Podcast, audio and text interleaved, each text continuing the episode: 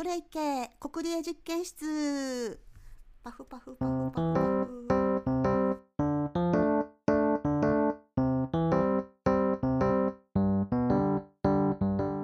フ国立ラボのミーニャンです。まだまだ暑い日が続きますけれどもお元気にされてますでしょうか？小さなグラフィックファシリテーションについて今回も前回に引き続きお話ししていきたいんですけれども実はこの小さなグラフィックファシリテーション大事にしたいっていうところの根底には安心っていうところがあります。安全な場っていうのはね本当にあの清潔であるとかあと人とねあまりくっつかないとかいろいろあると思うんですけれどもでも一方で人と近くにいるとかある意味密になるみたいな部分って安心にはすごく大事な要素だったりするんですよね。大人数で集まってっていうのはやっぱ厳しいと思うんですけれどもこの少人数で1対1でみたいなはリアルで話をするなんていうことはまだまだこういう時だからこそ必要なんじゃないかななんて考えてるんですね。この小さなグラフィックファシリテーションっていうのをいい道具にしてお話をしていってもらえばいいのかななんて思っています小さなグラフィックファシリテーション、まあ、大きくてもいいんですけどね。重要なことってこう可視化されているっていうことなんですよね。見えるかあるいは見せるかなのかもしれないななんていうふうに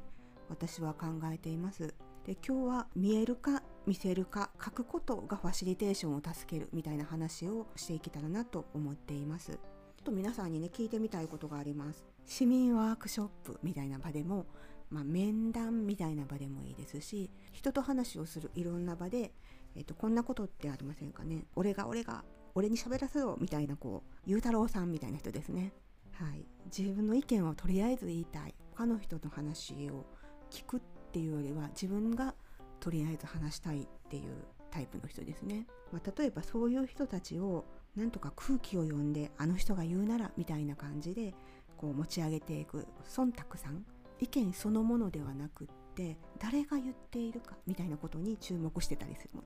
あ、そんなタイプの人。今2人いましたよね。で3人目がお話があった時につい発想してしまう。ある話があってあ私だったらこんな感じかな。あでもこういう風なかな。みたいな感じで自分の中で発想がこうどんどんどんどん広がっていって何を話してたのか分からなくなっちゃってあれこの今の話し合いについてきてないよ。みたいなふわふわさんですね。実は私こういうタイプだったりします。あとねこういろんなことを考えるのにじっくりこう体に染み渡っていかないとついていけないっていうタイプの人もいます。こうとってもこう頭ですぐに考えて理解するっていうタイプの人がいる一方で体感覚で考える感じるみたいな感じの人ですよね。話が進んでいってその内容をじっくり考えてやっていく間にそのスピードがこの全体の進行に合わないスローさんなんていう風に私は呼んでいるんですけれどもそれだけ考えてる余裕がないよってなると自分の意見をもちろん話せなくなる。こう4人ぐらいいるタイプがあるかなと思ってるんです。こういう時ってその現場でこの4人の人たちですね。その時間にしっかり自分に問いを出してちゃんと思考して心で感じているのかなっていうのが大きな疑問を持ってるんです。私なりにはこれその瞬間ですね。誰も今ここで感じて考えてっていうことをしてないっていう状況が起こってるんじゃないかなって思っています。そしたらねこれみんなで集まって話するっていう意味があるのかなっていうことなんですよね。なのでこうみんなが集まって話をする、まあ、それは1対1とかでもいいですけれどもこう話をするのであればその場で本当にみんなが考えて感じて発言できる状況を作っていくっていうのがまさにファシリテーションだったりするのかなって思ったりしています。まあ、そこでこのファシリテーションの道具としてすごく使えるなっていうのがこのグラフィックファシリテーションだったりします。見えるか見せるかっていうことですよね。これね見えるように書くだけで実はこんなことが起こってるんだよっていうのをちょっとこれから6つぐらいお話ししたいなと思います。まず1つ目さっき言っていたこうゆうたろうさん忖度さんふわふわさんスローさんこんないろんなタイプの人がいるんだけれどもでも今ここに一緒に参加して話せるいわゆる幅広い人の参加を保証できるっていうのがまず1つ目ですね。なんでかっていうとこれ目で見てわかるから話についていきやすいっていうのが大きな理由の一つかなと思っています。話についていって分かりますよね。分かるから考えられるんですよね。分からなければ考えられるわけないんですよね。分かるから考えられて考えられるからちゃんと言葉にして話せるっていうことが起こってくるのかなって思っています。2つ目がよくね傾聴っていう言葉使われますけれども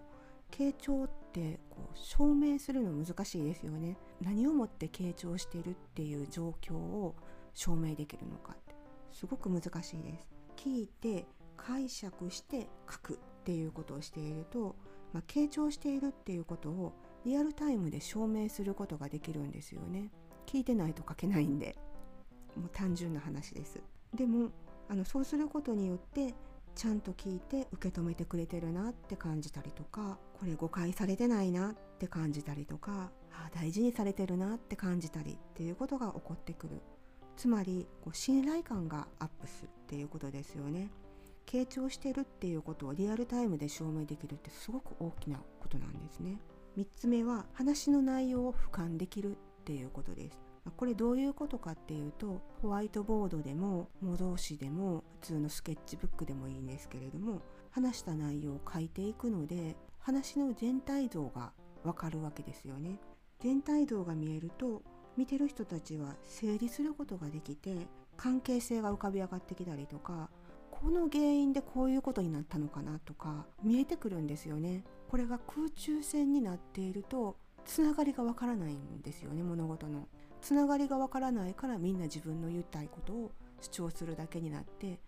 実は同じこと言ってたんじゃないかとかそういうことになかなか気づけなくなるっていうことがあるんじゃないかなと思っています。で4つ目はちょっと難しい言葉なんですけれども外在化による人格との分離ができるっていうのがあるかなと思っています。外在化っていうのは、まあ、いろんな意見って自分の中にありますよね。自分の人格と意見っていうのは割とこうつながっていることが多いと思うんですよね。でもその意見を、まあ、口に出すっていうことは、まあ、一応外に出すっていうことになるんですけれどもでもなかなかこれまた人格と分離するのが難しくって言った意見に対して否定されると人格否定されてるように感じちゃうっていうことがあるんですよね。それってすごい怖いじゃないですか。だからそもそも意見を言うっていうことを躊躇するっていうことが起こったりするでも書くと私たちっていうのは話し手はその意見をま見てる聞き手も同じように見ている聞き手と話し手が対立するのではなくってこの関係って二項関係なんですけれどもそれがもう一点あることによって三項関係になるんですよね。3つの点がある。でその3つのうち私話して聞き手、まあ、そういう人たちいわゆる参加者みたいな人たちですね。が実は一緒に協力してるような関係ができるんですよね。この参考になるっていうのがすごくこの場をすごく居やすくで意見と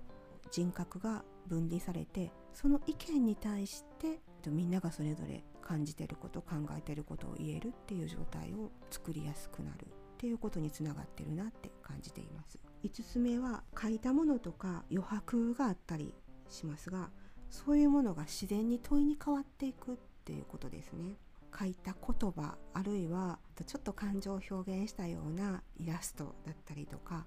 こうモヤモヤしてたんですねみたいなところでモヤモヤを表現したものを書いたりとかすると例えばそのモヤモヤに対して私はこれ何にモヤモヤしてたんだろうなんていう問いを参加してる人自身話してる人自身が問いを立てていくっていうことが起こるんですよねあるいは余白がたまたま空いていましたっていう場所にきっと何かここに意味があるんじゃないかっていうことで考えていくっていうようなことがあります。なんかファシリテーションっていうとどんな風にいい問いを出せるかとかってみんな考えちゃいますよね。で実際にどれだけいい問いを出せるかっていうような本とかもたくさん出てます。それもすごく大事なことだと思うんですけれどもこの問いを出すっていうのには段階があって最初のうちからとっても焦点化した考えるのが難しい問いを出すのってやっぱりちょっと無茶なんですよねでも本人が勝手にこう問いを立てて考えて喋っていくっていうところでいくとある意味安全なんですよね例えばね「なんでそんなことしたんですか?」って聞きますよねでもこの「なんで?」「なで?」っていう問いってすごくちょっと怖いんですよねフラットな状態の時では大丈夫だと思うんですけどネガティブな思考になってる時とか傷ついている時「なんで?」って聞かれると否定されたように感じますその「なぜ?」っていうのにそのまま答えるっていうよりは言い訳をしないといけないんじゃないかなっていう気持ちになってしまうそれってすごいプレッシャーだし言い訳っていう時点で本当の気持ちはもう出てこないですよね質問をしなくても話し手が問いを立てて話していける状況っていうのは最初の信頼関係ができるまでの間にはすごく安全で安心してっていうところに貢献できる方法なのかなって思います。最後の6つ目は沈黙を大切に扱えるようになるっていうのが大事なことかなって思っています。人ってですね本当に考えてる時って喋るの難しいんですよね。感じて考えてその後言語化をして口にするっていうことに段階がありますよね。でも反射的に喋るって誰でもできるんですよ。いつも考えてること感じてること。を反射的にはいくらでも喋れます。でもそれって今ここで考えて感じたことを話してることにはならないんですよね、まあ、ある意味薄っぺらい話ですよね。私たちじゃなくてもその話は聞けます。でもそうじゃなくって今ここで感じて考えて話して口に出してほしいって考えるなら考える時間をちゃんと作ってあげないといけないんですよね。でもねファシリテーターってね沈黙超怖いんですよね。だって自分仕事してないように思えるじゃないですか。インタビュアーもそうですよね。沈黙をなんとか埋めるために質問したりとか自分のこと喋ったりとかしちゃうんですよね。でもその度に考えるっていうことを邪魔してるっていうことが起こっています。これ書いてると邪魔をあまりしなくて済むようになるんですよね。自分のこのダワダワする。自分がちゃんと仕事できないんじゃないだろうか。みたいなところを例えばちょっとね書き足しをするとか向かい合うところが本人じゃなくってちょっと紙の方を見とくみたいなことをすることによって、まあ、視線を外せたりもできますし自分の中にねこれもう少しで気付きが生まれそうだから待ってるんだっていう気持ちの余裕が持ちやすくなるんですよね。この手持ち無沙汰にならないって大きいですよね。ちゃんと仕事してるって思えるんですよね。なので沈黙を大切に扱えるようになるっていうのはやっぱりすごく大きなことかなって思っています。このグラフィックファシリテーションっていうのにもいくつか段階があるんじゃないかなって私思っています、まあ、何のために書くのかっていうことですよね、まあ、勝手にこうグラフィックファシリテーション活用のピラミッドっていうのを私考えました。5つぐらいあります。とまずもうベースとしては聞くために書く。まこれは受け止めたことがしっかり伝われば十分 OK じゃないかなと思ってます。まその次対話するために書く。文章を塊に余白分けて書けばまあ対話するのよ。すごく便利になります。でその上に合意形成あるいは共同あるいは競争のために書くっていうのがあるかなと思っていて例えばこの聞くために書く対話するために書くっていうところは書いてあげるだけで十分機能を果たすなって思っているので安心して書き始めてもらえたら嬉しいななんて思っています。じゃあ今日はこれぐらいであの出演したいなと思います。じゃあ次もまたよろしくお願いします。